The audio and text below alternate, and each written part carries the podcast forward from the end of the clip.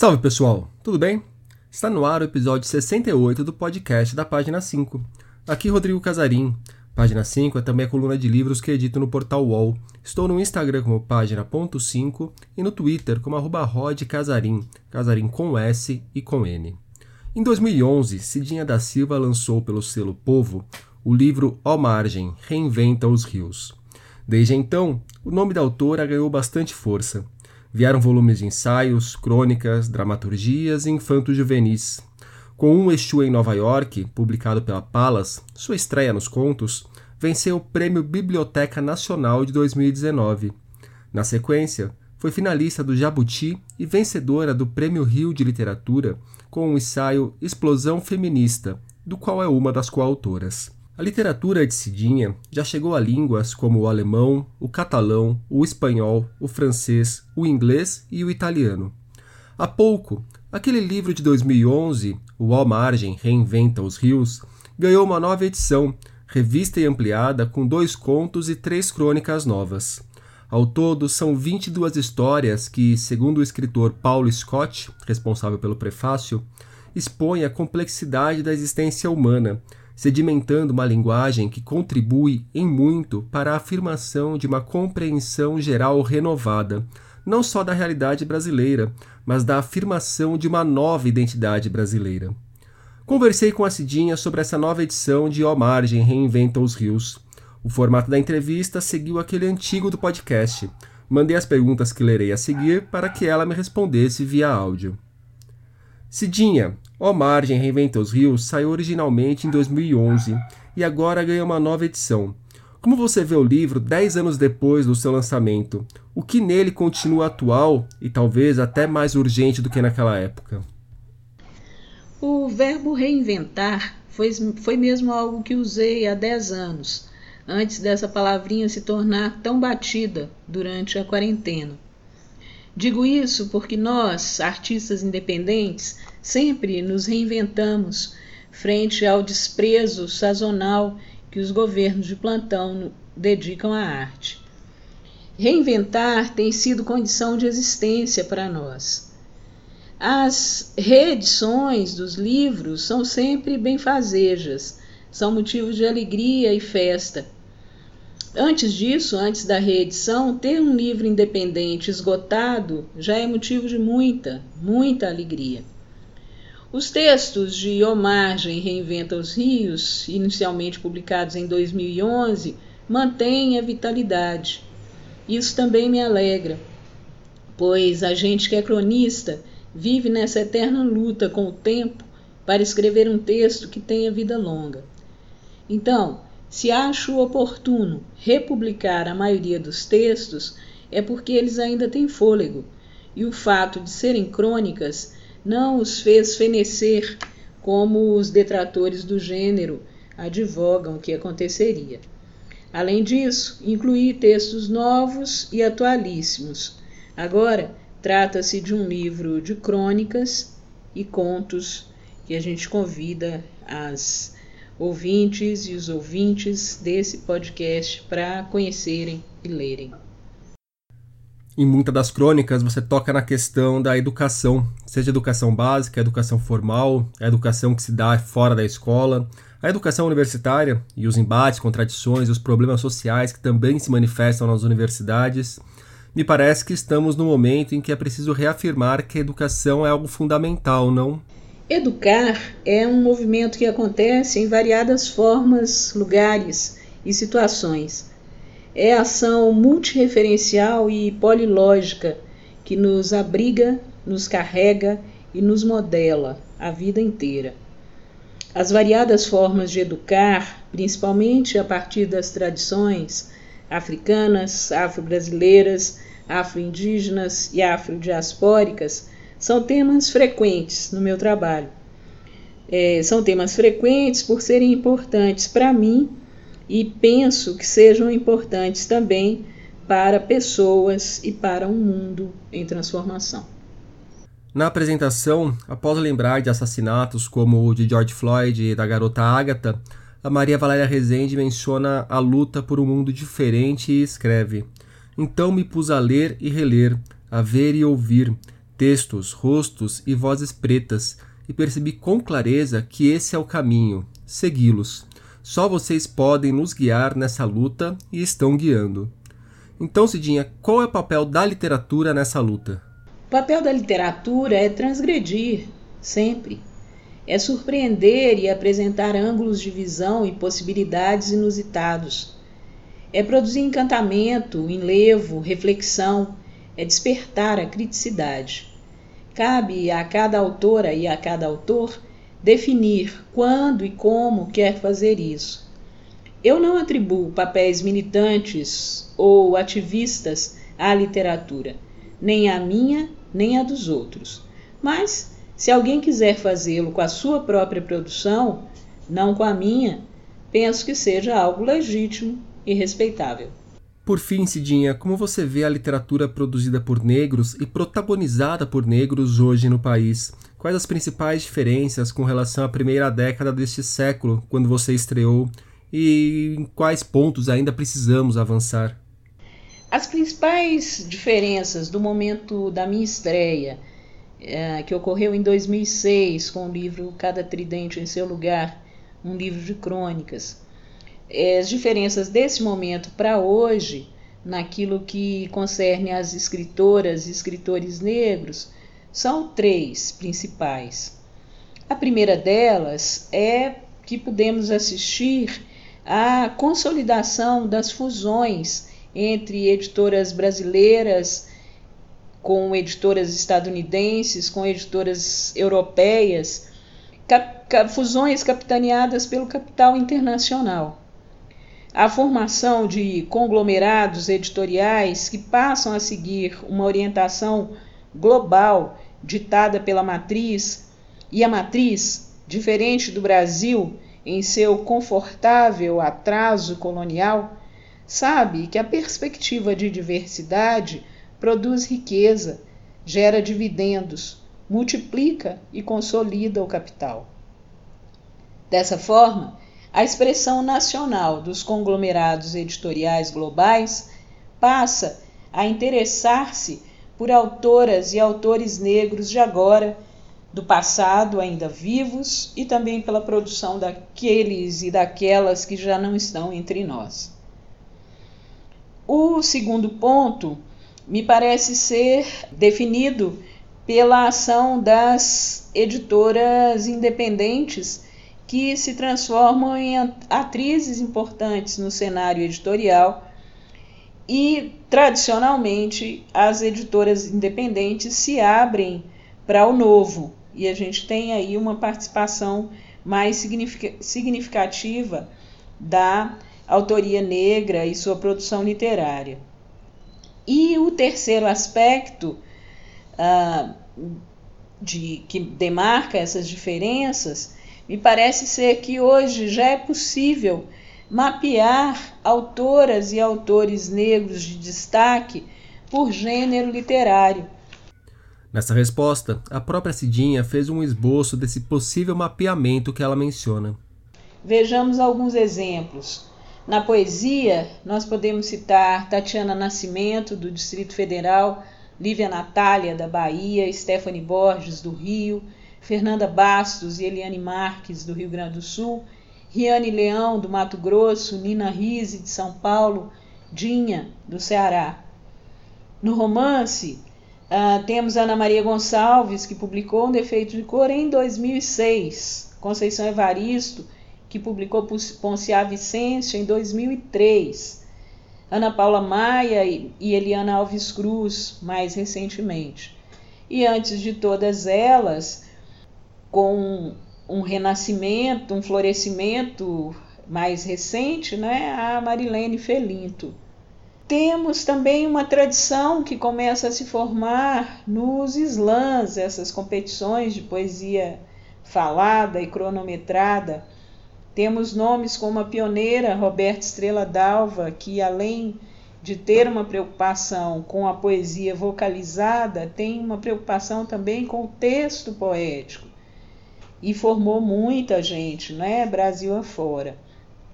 Temos um destaque também de Minas, que é a Nívia Sabino, e outro de São Paulo, como a Roberta, que é a Luz Ribeiro. Temos uma pleiade de ensaístas negras que têm ocupado espaços importantes nas colunas, é, em colunas semanais, né, em, em revistas e jornais importantes, tais como a Bianca Santana, a Rosane Borges, a Carla Cotirene e a Djamila Ribeiro. Bianca e Djamila de São Paulo, Rosane do Maranhão e Carla Cotirene da Bahia. Na dramaturgia, a gente tem também um fenômeno novo que é ah, o de autoras e diretoras importantes que têm também se dedicado à publicação dos seus textos, né? Uh, dramaturgas como Lumasa e Johnny Carlos, que são cariocas, e Grace Passou, que é mineira. Temos ainda outras prosadoras uh, que têm escrito contos e crônicas, tais como a Jaride Arraes, que é do Ceará, a Paloma Franca Murim, que é do Pará, a Priscila Pasco, que é do Rio Grande do Sul, a Luciane Aparecida, que é de, da Bahia. E a Zaine Lima, a Jennifer Nascimento, a Elisandra Souza e a Raquel Almeida, que são de São Paulo. A meu ver, falta justamente considerar a diversidade da autoria negra, que eu passei aqui em revista de maneira muito rápida e superficial, mas vocês viram que listei vários nomes que talvez sejam desconhecidos de muitas, de muitos dos, das, de muitas das pessoas que nos escutam. Então falta justamente considerar essa diversidade e produzir ferramentas complexas de análise dos nossos trabalhos, ferramentas que produzam uma análise refinada dos nossos trabalhos. As autorias negras têm sido analisadas de maneira superficial e insuficiente. Por fim, como eu vejo a literatura de autoria negra hoje, vejo em franca expansão.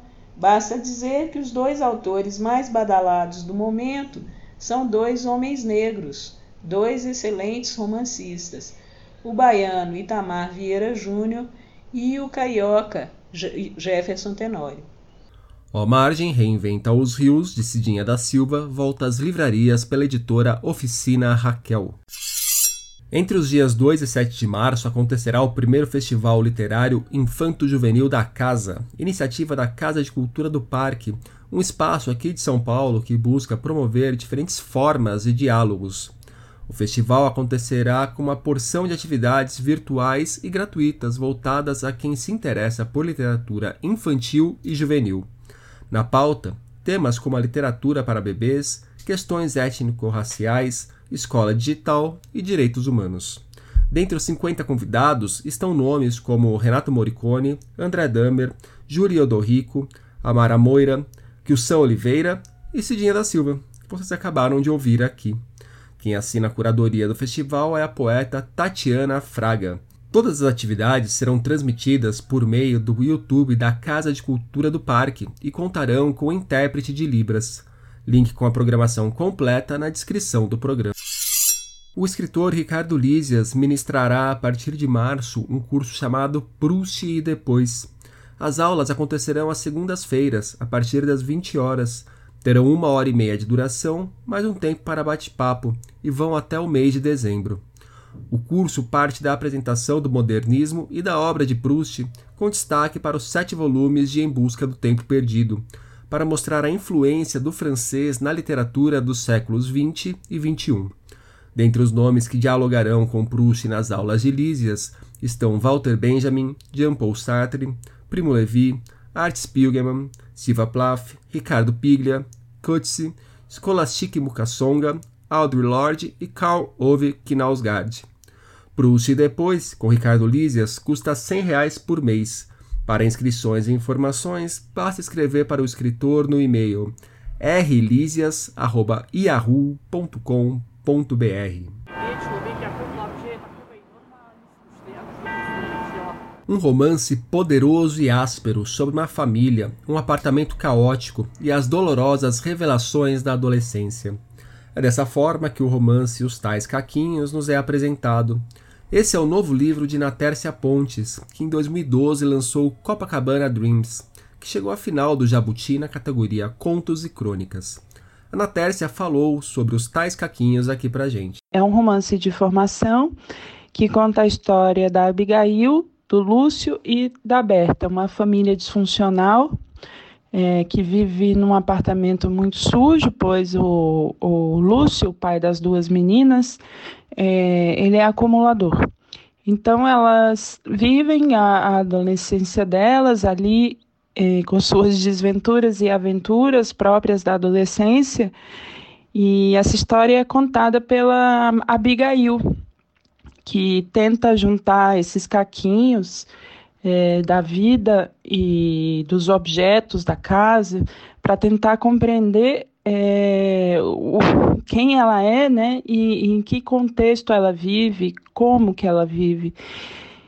E é isso, é um, é um livro que também é, a forma é fragmentada com muitos tipos de registros, como diários, é, cenas de filmes, e, e, e, dessa forma eu tentei é, replicar a, a estrutura do, do apartamento, do, do cenário onde se passa a história. Os Tais Caquinhos, de Natércia Pontes, sai pela Companhia das Letras. Um dos principais tradutores do país, responsável por verter para o português obras como Ulisses, de James Joyce, Graça Infinita, de David Foster Wallace, e O Apanhador no Campo de Centeio, do Salinger. Também o leitor responsável por enxergar o potencial literário, traduzir para o português e transformar em livro o ótimo O Palácio da Memória, de Nate de Meu. Falo de Caetano Galindo, que também tem a própria produção literária. Em 2016, por exemplo, ele lançou o ensaio Sim, Eu Digo Sim, uma visita guiada ao Ulisses James Joyce. Já em 2019, foi a vez da reunião de contos sobre os canibais. Agora, Galindo entrega aos leitores um volume de poesia chamado Onze Poemas. Meu nome é Caetano Galindo e eu acabei de publicar pela Arte Letra um livro chamado Onze Poemas, que reúne basicamente toda a poesia que eu escrevi ao longo dos últimos 20 anos, toda ela reunida ali de uma maneira que, pelo menos para mim, faz sentido como um livro coeso. Eu vou ler um poema do livro, um poema que se chama SMS. Escrevo, ou quero, ou só quimera obtusa, assim amara mais que mera musa, que doce dá-se dócil porque aduza a mim, a minha mira, a mão profusa. Se falo, falho, a falta, enfim, confusa habita-me uma voz que então abusa, invade, vem atroz, porque reduz a vida em talhe, falta, fresta oclusa. Não leio ou lavro em língua que seduza, não sobra simples, seca, semifusa de música ou de verso que conduza destrilho, espelho rumos rumo eclusa, se doce, dúctil dou-me ao que me induza, a réu sem rei, num rio que me recusa. Como Caetano Galindo disse, onze poemas saem pela arte e letra. Autor do romance Sanzio e dos livros de contos XYZ e As Horas Velozes, este finalista do Jabuti de 2002, o escritor Milton Coutinho está com uma narrativa longa nova na praça, no domínio de Swan já carrega no título uma clara referência à literatura, fazendo alusão ao primeiro volume da série Em Busca do Tempo Perdido, do Proust. O programa hoje, aliás, também está cheio desses diálogos ocasionais. O enredo do meu romance, No Domínio de Swan, está centrado numa sucessão de episódios desencadeados na vida do protagonista a partir da relação do seu filho adotivo com a namorada de um chefe do narcotráfico. São esses acontecimentos, um após o outro, que vão arrastando o personagem numa espiral de violência da qual não se encontra a saída, um pouco como ocorre no Brasil de hoje. O livro está ambientado no Rio de Janeiro e em Lisboa, e nessas suas desventuras, o protagonista contracena com dois amigos escritores, personagens que levam o nome das pessoas que os inspiraram. Um é o Vitor Judes, que, para quem não conhece, é um contista excepcional, já falecido, a quem eu acho que ainda não foi dado o lugar que merece na literatura brasileira. E o outro é o escritor e psicanalista português Antônio Vieira, um autor contemporâneo, homônimo do Padre Vieira. Esses dois personagens escritores não estão no livro à toa. Na verdade, esse romance é também sobre literatura, já a partir do próprio título, e sobre como a literatura lida com os problemas crônicos do Brasil: violência, racismo, apartheid social, etc. Embora seja o meu quarto livro, eu diria que essa é a primeira vez que eu de fato me debruço sobre o Brasil. No domínio de Suã, de Milton Coutinho, chega aos leitores pelas sete letras. E nesses dias, na página 5, nós tivemos Livros até na lavanderia, a tentativa de domar uma biblioteca. Resenha de temporada de furacões, da mexicana Fernanda Melchor. Por hoje é isso aí, pessoal. Indiquem o podcast para os amigos e inimigos. Um abraço, um beijo, um aperto de mão e até a semana que vem.